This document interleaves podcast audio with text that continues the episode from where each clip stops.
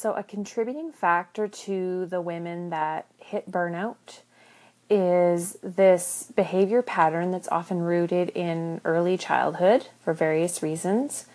And it's something that is known in psychotherapy speak as over functioning. It's seen as someone who has it all together, who's very detail oriented, very driven, perfectionistic, um, likes to be on time and organized, has that tendency to want everything to be in order.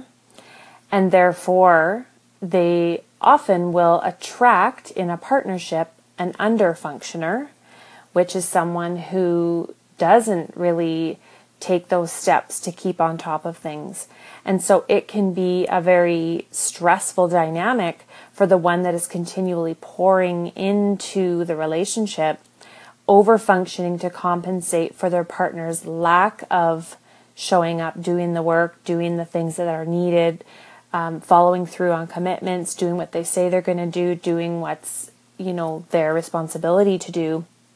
The overfunctioner will step in continually and rescue and take on more than is what is fairly theirs and more than they are physically, mentally, emotionally capable of taking on. So the overfunctioner will pick up the slack for the underfunctioner, which in the beginning maybe that dynamic works, but over time in a relationship, the overfunctioner starts to get exhausted, depleted, and burned out. So, this is something that definitely needs to be addressed. If you're someone that's exhausted and maybe even having been diagnosed with adrenal fatigue, you have to look at this area.